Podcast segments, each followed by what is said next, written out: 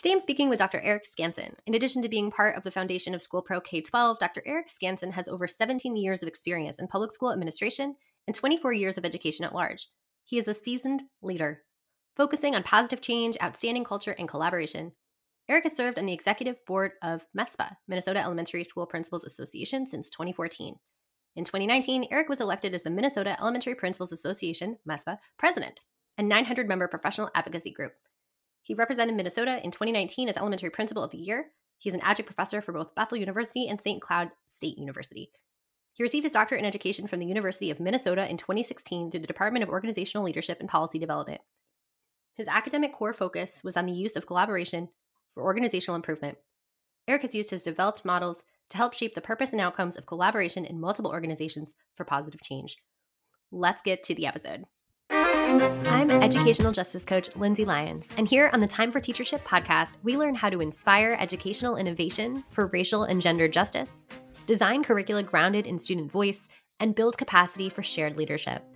I'm a former teacher leader turned instructional coach. I'm striving to live a life full of learning, running, baking, traveling, and parenting because we can be rockstar educators and be full human beings. If you're a principal, assistant superintendent, curriculum director, instructional coach, or teacher who enjoys nerding out about co created curriculum with students, I made this show for you. Here we go. Dr. Eric Skanson, welcome to the podcast. How are you doing today? I am great. It is a, a nice, cool fall day here in Minnesota, and I'm so happy to be on the show with you and um, excited to talk about how we can do education, do it better. I mean, I that's our it. job, right? Is is uh, to do it better every season. Yes, always striving for growth. Absolutely. So, I know a lot of people want to add things to their bio, or they want to like you know go mm. away from either the professional or talk about what's on their mind in the moment, which a static bio doesn't really do. I just want to give you space first off to say anything that you think listeners should keep in mind or know about you as we jump into the conversation today. Well, uh, gosh, outside of bio, I think uh, one thing that people should know is uh, I have a a brood of kids at home. So I've got five kids at home, um, ranging from ages 16 down to five. So everybody's in school this year, which really, I think it's really good for us as educators to remember that um, our main constituents out here are the students and the parents. And sometimes we forget that, right? We get we get locked in our own a world of uh, education and talking ed talk and uh, we forget at the end of this logic model it's about kids and students and families and communities and uh, uh, it's good. It's good to have that many kids and to think about like well, how does that impact my viewpoint on education as a parent? So that's yeah. that's a cool thing to add i think. And i think a little tidbit uh, i like to tell people i know how to juggle fire and knives. So that's just a that's just a like a freebie that i'm going to throw in there I love the out of left field ideas. Those are the best. that is very impressive, by the way. Yeah, yeah. Only so, burned a few times. I was gonna ask, how dangerous is this? Um, okay, well that's good. And uh, as we think about uh, like I think uh, the the grounding that you gave us for like thinking about students, families, and communities, I just love that. And I and I think a lot about what I when I can center that in conversations with mm-hmm. with the people I work with, teachers, leaders. Oftentimes we're we're thinking of freedom dreaming, which Dr. Bettina Love talks about as dreams grounded in the critique of injustice. So like how do we do that school better? Like you're talking about every year, how do we get better and how do we ground all of it in the work of supporting and partnering with students and families and communities all of those are big considerations. So I'm wondering kind of like what's the dream look like for you mm. considering all those things? Well, you know, one of the things that I always I, I try to end my conversations with or my writings with, um, I always give out three letters, which is PKS, which is positive, kind, and supportive. And it's a really simple concept, but it's amazing how much we need to like ground back to these ideas that everybody is human and how do we treat people treat treat people in a human way which for me i like to boil it down to those pieces. Can we stay positive? Can we stay kind can we stay supportive? And that does not mean that it's free from hard conversations. Does not mean that um, we don't take context into consideration with that. Um, but I, I do think that is a reasonable ask is that when we're working with people, that we stay positive, kind, and supportive. Um, so that's kind of the lens that I always try to to, to deliver on is uh, positive, kind, and supportive. And uh, some days are easier than others, but I would challenge everybody out there uh, to really think about what are your words that that you can boil down to three letters and and uh, and make that part of your motto, part of your life, part of your your work going forward. I stole that honestly from a, a friend of mine named John. Um, he used it, and I was like, I love that. I said, I'm going to use it. I'm I'm going to run with it, and I have. Um, I talk to students about it. I talk to teachers about it. I talk to administrators about it. Like that is the frame in which uh, I like to try to move that dream forward. Um, so, uh, like, if to make that even bigger, uh, you know, I think education is about opportunity and experiences. And for me, the dream is how do we provide opportunity and experiences that that that people would not have an opportunity to do without our help.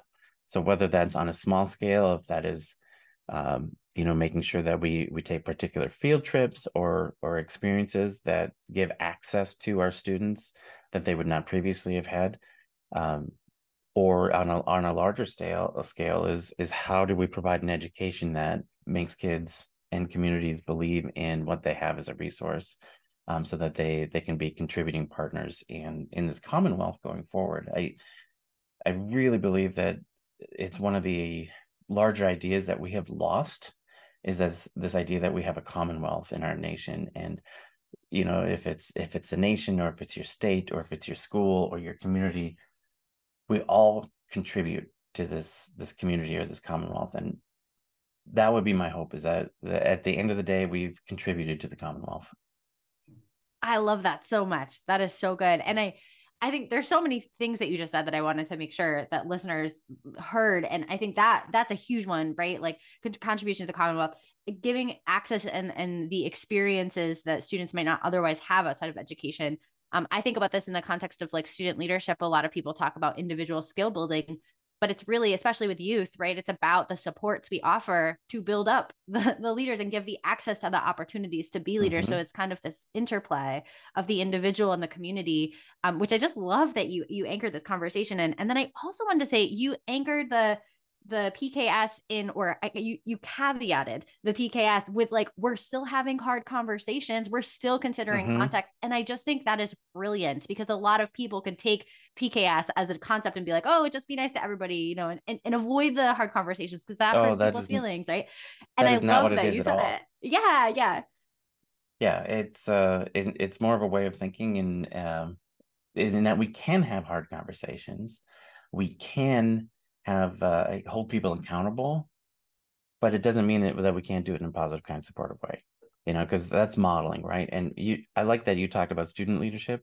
Absolutely, student leadership is about building themselves, but it's also about their impact on their community or their commonwealth. Because that's really what we need is is young people to grow up and be leaders who see the world in a place that they can affect, that they can um, impact and have that impact. But what if what if they hadn't had that experiences or those opportunities there's there's leadership lost there's a there's a there's an opportunity gap there that i want to make sure that people have that opportunity to lead in their communities I love that. And I, and I think it makes me think about too, like beyond the, you know, being leaders as adults too, like even sometimes when students lead projects within their student years, right?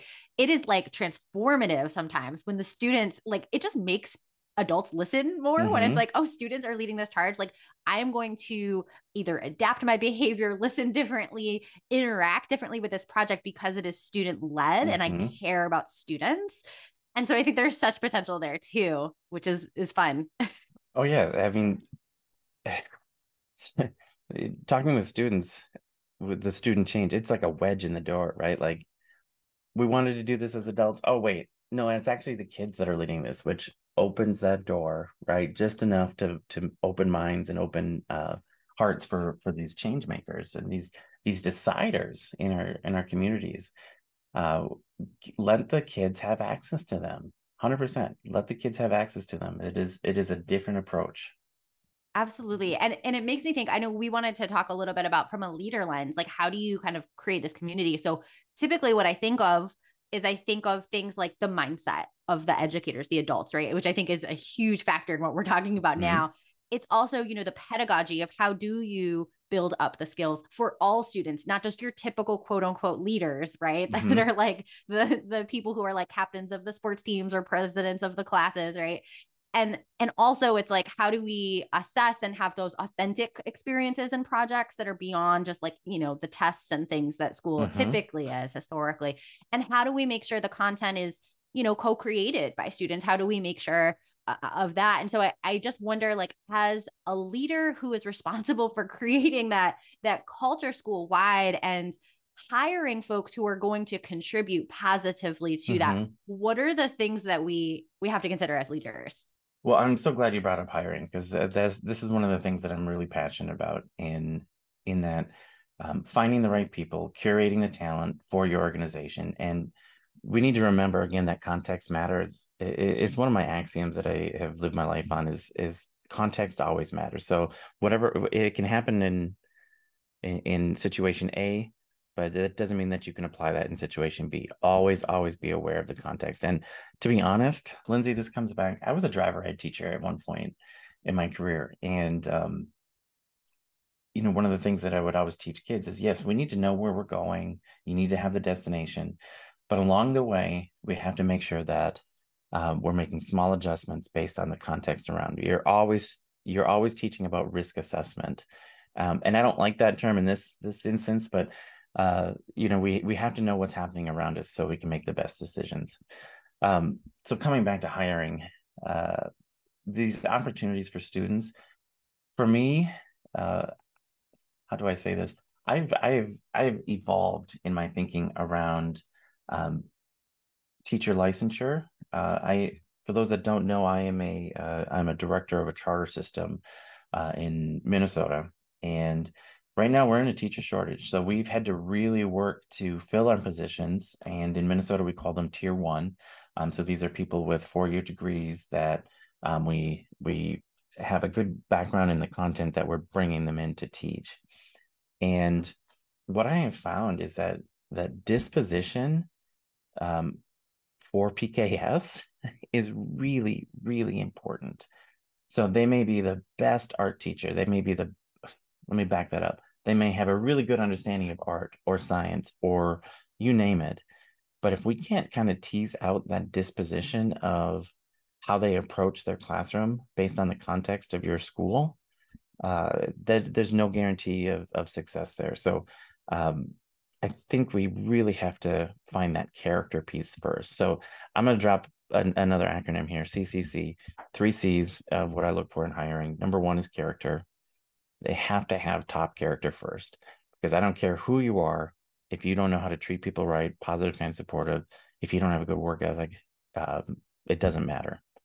Number two is around competency. So this is where we're starting to talk about uh, do we have a competency in science? Do we have a competency in math? Do we have a competency in art?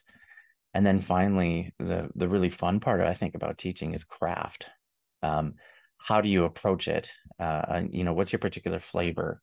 For what you do and i think that's those are really three things that you have to examine when when hiring people to bring in your school notice i didn't i didn't uh, add a fourth c which is credentials um, that's not in there um, i really do believe it's character and competency and craft that uh, determine who is the best fit for your particular school. Oh, those are good. I love all the acronyms too. This is very fun. it's easier to remember, it, right? totally, totally.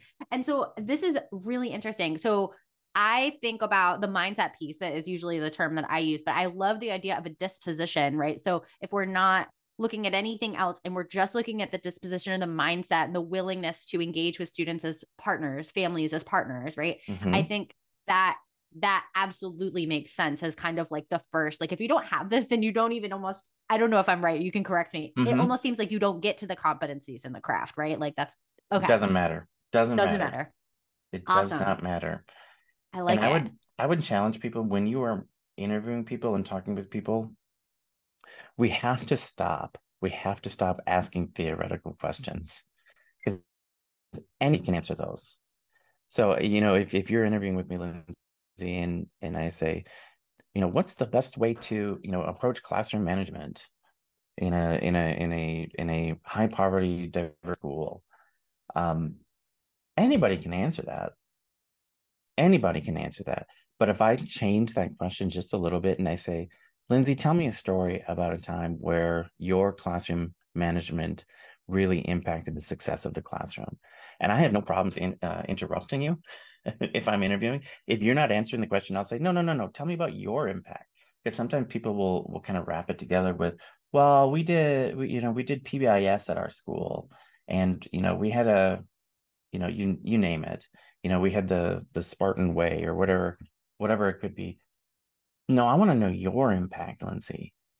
Tell me what you did on the PBIS team to to to work on standards of of character and um and that's where you really get at the disposition of work ethic of character of um you know are you positive kind supportive you can tease those things out and we have to do a better job of asking those questions i really like the idea of storytelling as as kind of an entry point and it it makes me think too about the opportunities for the existing staff like the staff that's already on on the team to storytell around some of these too because sometimes i think you know we ask the questions in an interview we get everybody sorted mm-hmm. and it's like the person who hasn't gone through an interview in 10 years like do they know what story they would tell in that instance mm-hmm. and what would be the benefit of having an audience for that story or the story from last week or you know almost like storytelling as like an ongoing i don't know if it's check-in but just like almost honoring of the human teacher experience as mm-hmm. well right mm-hmm. um and so I, I think this is this really cool idea of this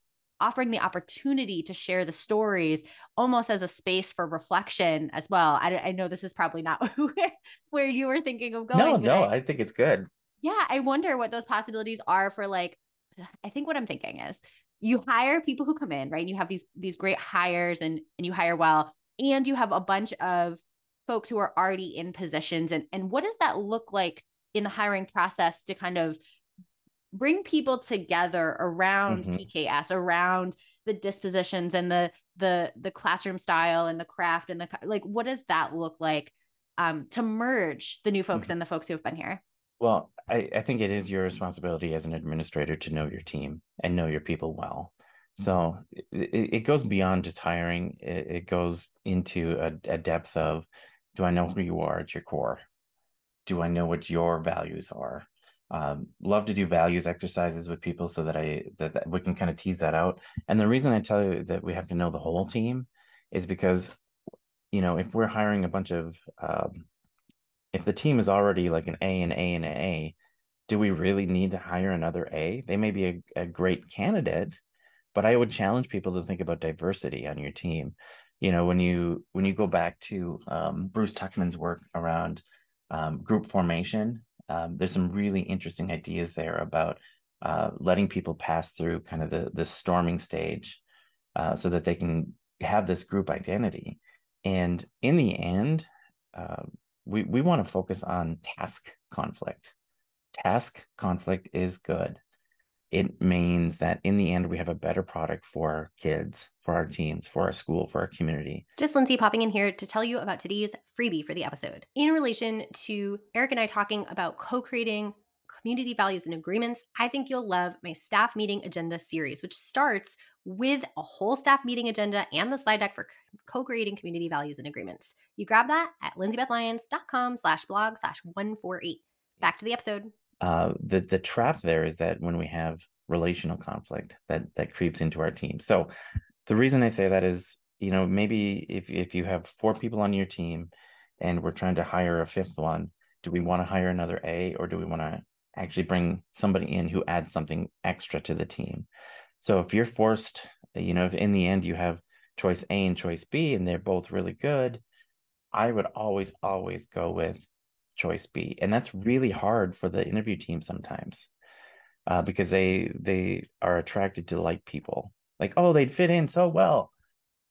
Well, then you're all going to be doing the same thing, right? You're all bringing the same strengths to the team. So uh, it's about balance and diversity and making sure that uh, that we have a nice balanced team going forward. Yeah, it makes me think of the the the m- middle of these interviews usually I'm, I'm, talking about brave actions and it, it, makes me think of brave actions on multiple levels like brave actions as the leader right who mm-hmm. who is coaching almost the hiring committee to make these decisions uh, brave actions for the parameters or the almost like checklist of like we are going to focus on character first then competencies then craft right? Like mm. we you're kind of putting that out there. Absolutely. and then also bravery in like how do you almost like how do you assess bravery in the candidate to be hired as well right? In the in the storytelling and, mm-hmm. and those things. So i don't know which one of those directions you want to take it but my brain is going all of oh my. um well bravery yes. I i love brave people.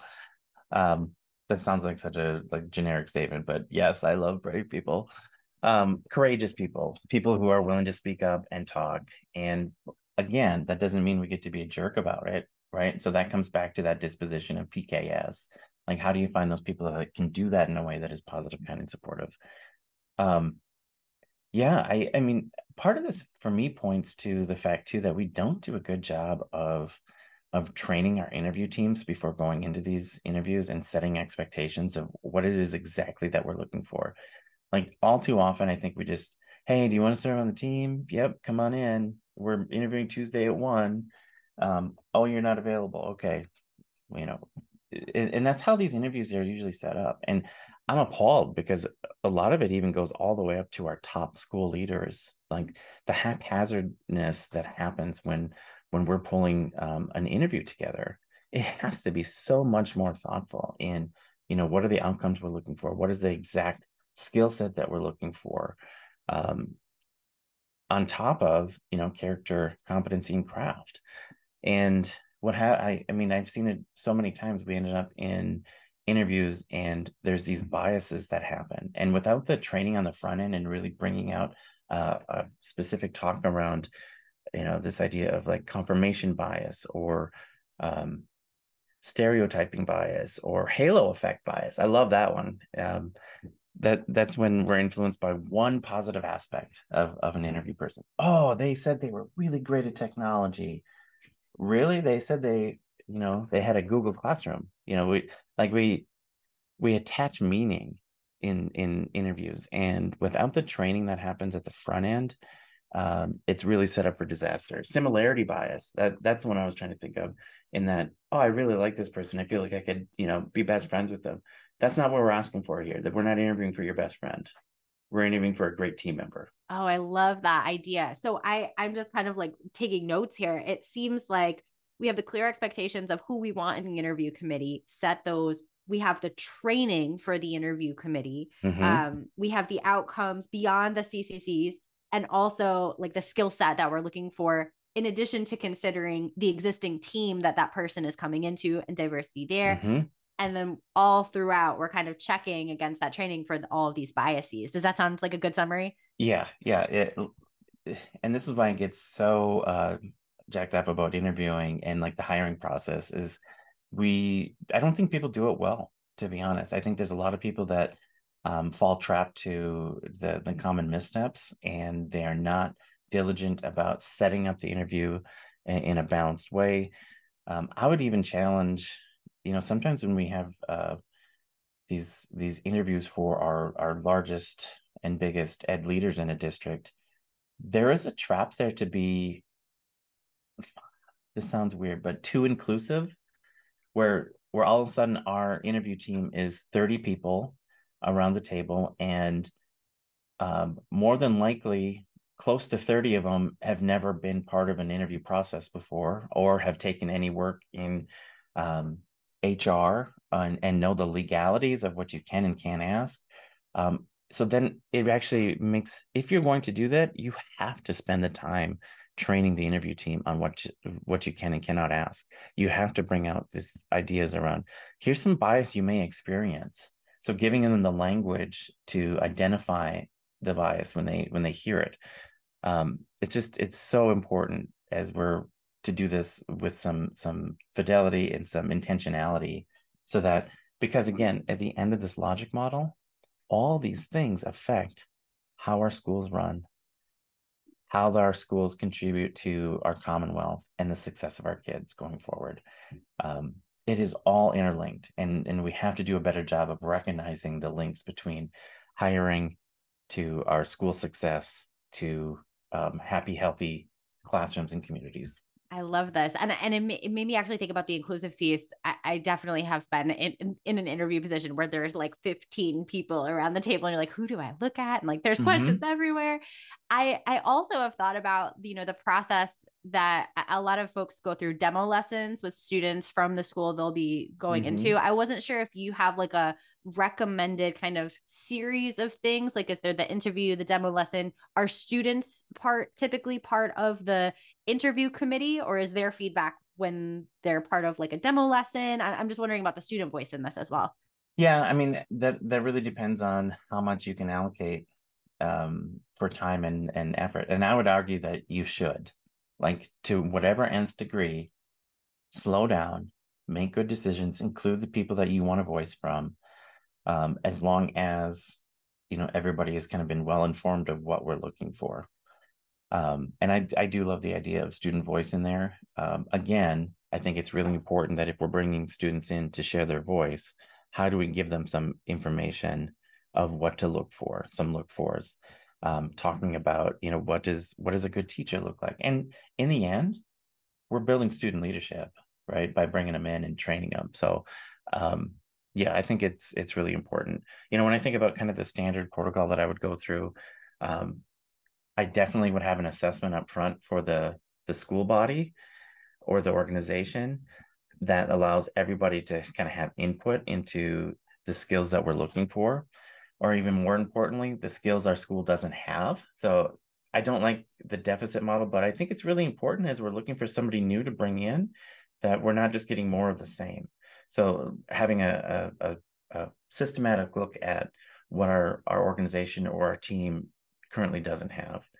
Um, you administer the assessment, you assemble the team, um, you train the team, conduct the interview, which again, very deliberate about what questions we're asking.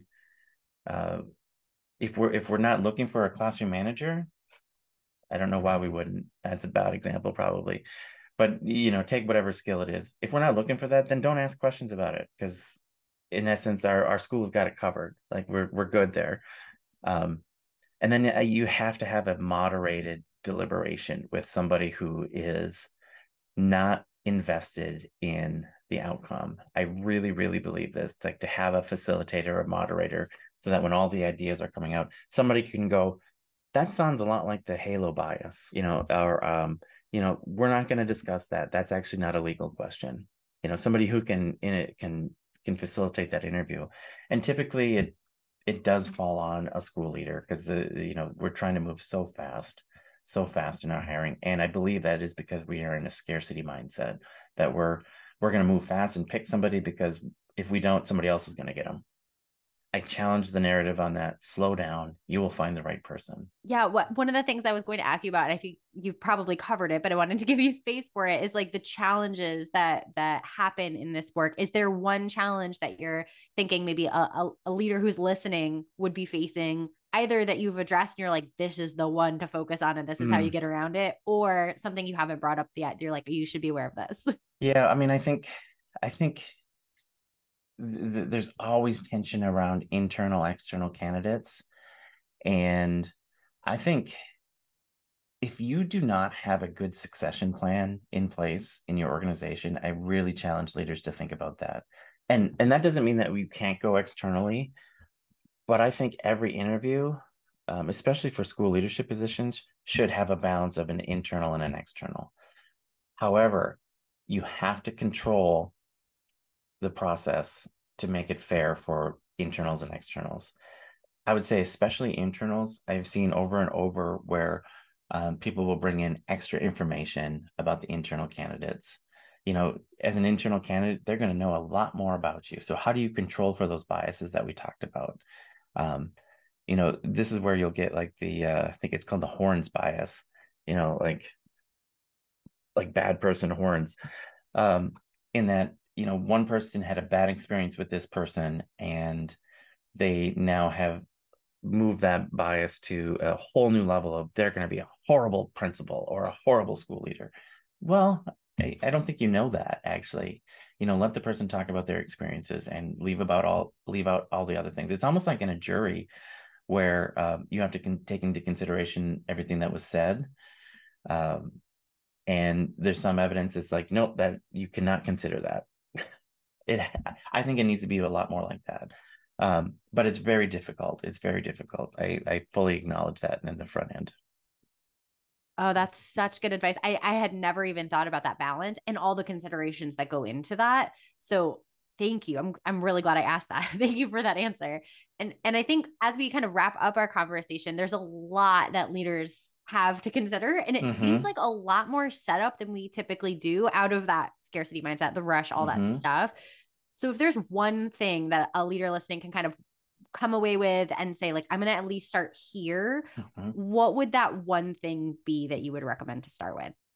Well i would say do your pre-work and be intentional about uh, everything leading up to that interview. I know that uh, a lot of districts or a lot of organizations maybe won't have um, the resources to do it to the nth degree that i'm talking about. Um, but i would also challenge that it's it's not that expensive to to make a, a right choice. You think about the cost of attrition um, or turnover that happens in districts, um, not only uh, the the physical dollars of it, but um, the mental anguish and the starting over and the resets that happen. We don't have. We, we, we cannot do that anymore. We we have to stop treating it like the the the weekend picnic where we bring the Chinet and we throw everything away at the end of the picnic um, we we have to consider this more like uh, grandma's fine china. Is that when we are having somebody come in, we want to treat them well. We want to take care of them. We want to promote them so that we can build them up and take care of this fine china instead of throwing it in the garbage and then starting over again. Um, so be intentional with how you set up the interview, how you set up the interview team, how you train the interview team, um, the skills that you're looking for, the whole process should uh, feel very, very intentional and not haphazard. That is such a beautiful point, And I think it connects to this idea of like, a lot of times people will say we're hiring for racial diversity or you know whatever it is and these are great goals but if you don't actually treat the process like the fine china if you don't build the culture where someone coming in is going to merge well with the team and to feel like they mm-hmm. belong and are valued then that is it's going to be a rotating door because mm-hmm. you can't bring someone into a hostile culture and like be like oh well we quickly hired like no problem i think that is something throughout hiring that i constantly see struggles with and it's like exactly what you're saying is the mm-hmm. antidote right like well and, and think about it in four different quadrants and this is probably leads into like we could have a whole nother show on this but we really we're just talking about one aspect of of organizational success here is is this hiring and search process once they're there we got to build up the whole organization around them you know and that means the best speakers the best um, you know the best trainers and don't be afraid to reach out for resources externally I, I see this mistake over and over is that we'll do it. We'll do it ourselves. We'll do it ourselves because it, in some ways, it feels easier. But there are people that spend their life's work in these particular areas. You should lean on them. The third part is is personal development. How do we make sure that our our school leaders, our teachers, everybody is also in this space of personal development? So, outside of pedagogy, outside of these other areas, are they balanced? Are they coming to school healthy? And then finally, a really good strategic planning process that is not just a poster on the wall, that is actually linked to actions, it is linked to outcomes, because all four of those areas actually link together in a in organizational success. We have to take care of the macros, the micros, and the future and the now. Wow, that's that could be a whole other episode. That is a great framework. And and it actually leads to my next two questions. They're related to those first two I think you shared. So the one about personal development. This is necess- not necessarily academic personal development, but I'm curious to know from each guest. I always ask, what's something you've been learning about lately? And this could be hmm. anything. Mm. What have I been learning about lately? Um, I've been trying to be a better cook and griller. Um, up until this point in my life, I have not been a great cook, and I I feel like I've really increased the pitch of my um, my productivity in the last uh, three four months with my grilling, my smoking. Um, I did some some jambalaya last night that I thought was actually really good. So I feel like I'm trying to learn more in that area. Oh, that's very impressive. Excellent. And then the last thing I wanted to ask is you recommended people reach out, and there are people who do this stuff, right? So, and I know that's very tied to another role that you have in addition yeah. in addition to the one we've been talking about today so where can listeners learn about what you do do you want to share mm-hmm. a little mm-hmm. bit about that yeah. recommendations for how to connect with you that kind of thing sure so i have a day job um, uh, my w2 as i said earlier is uh, executive director but i also have a whole uh, side thing that i'm really passionate about um, it's called school pro and you can find us on internet www.schoolprok12.com and I want you to think about this as an educational concierge company. Um, and we work with people across the nation, um, the best of the best. We do uh, kind of what I talked about earlier, just a, like a curating and a screening process to make sure that um, the right people are matched to the right organizations. So there's no haphazard um, attachment of you have to have this person, you have to have this person. It is more of tell me about your local context to make sure that the right person can come in. So we provide um, keynote speakers, professional developers, executive coaches, skill mentorship, um, all those areas of the the four quadrants that I talked about, um, strategic planning. Um, again, our job is to make sure that that you're successful. Um, so that's what we do. We we match the right people to the right schools and the right districts, and uh, it has been an amazing experience to be honest, uh, to be able to offer these these services to schools who come knocking. Amazing. And we'll link to all of that stuff in the show notes and the blog post for this episode. Dr. Skanson, thank you so much for being on today. It was a pleasure. Yeah, you're welcome. Thank you so much for having me, Lindsay. And, and uh, enjoy and stay PKS, positive, kind, and supportive.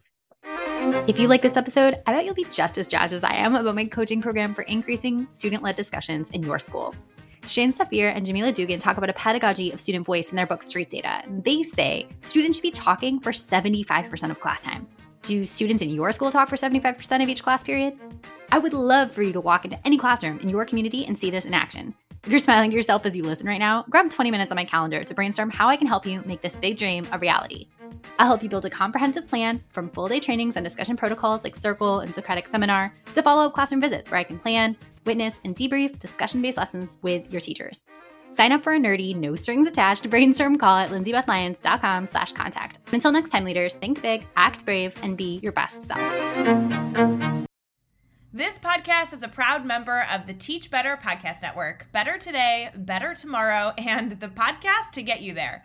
Explore more podcasts at teachbetter.com slash podcasts, and we'll see you at the next episode.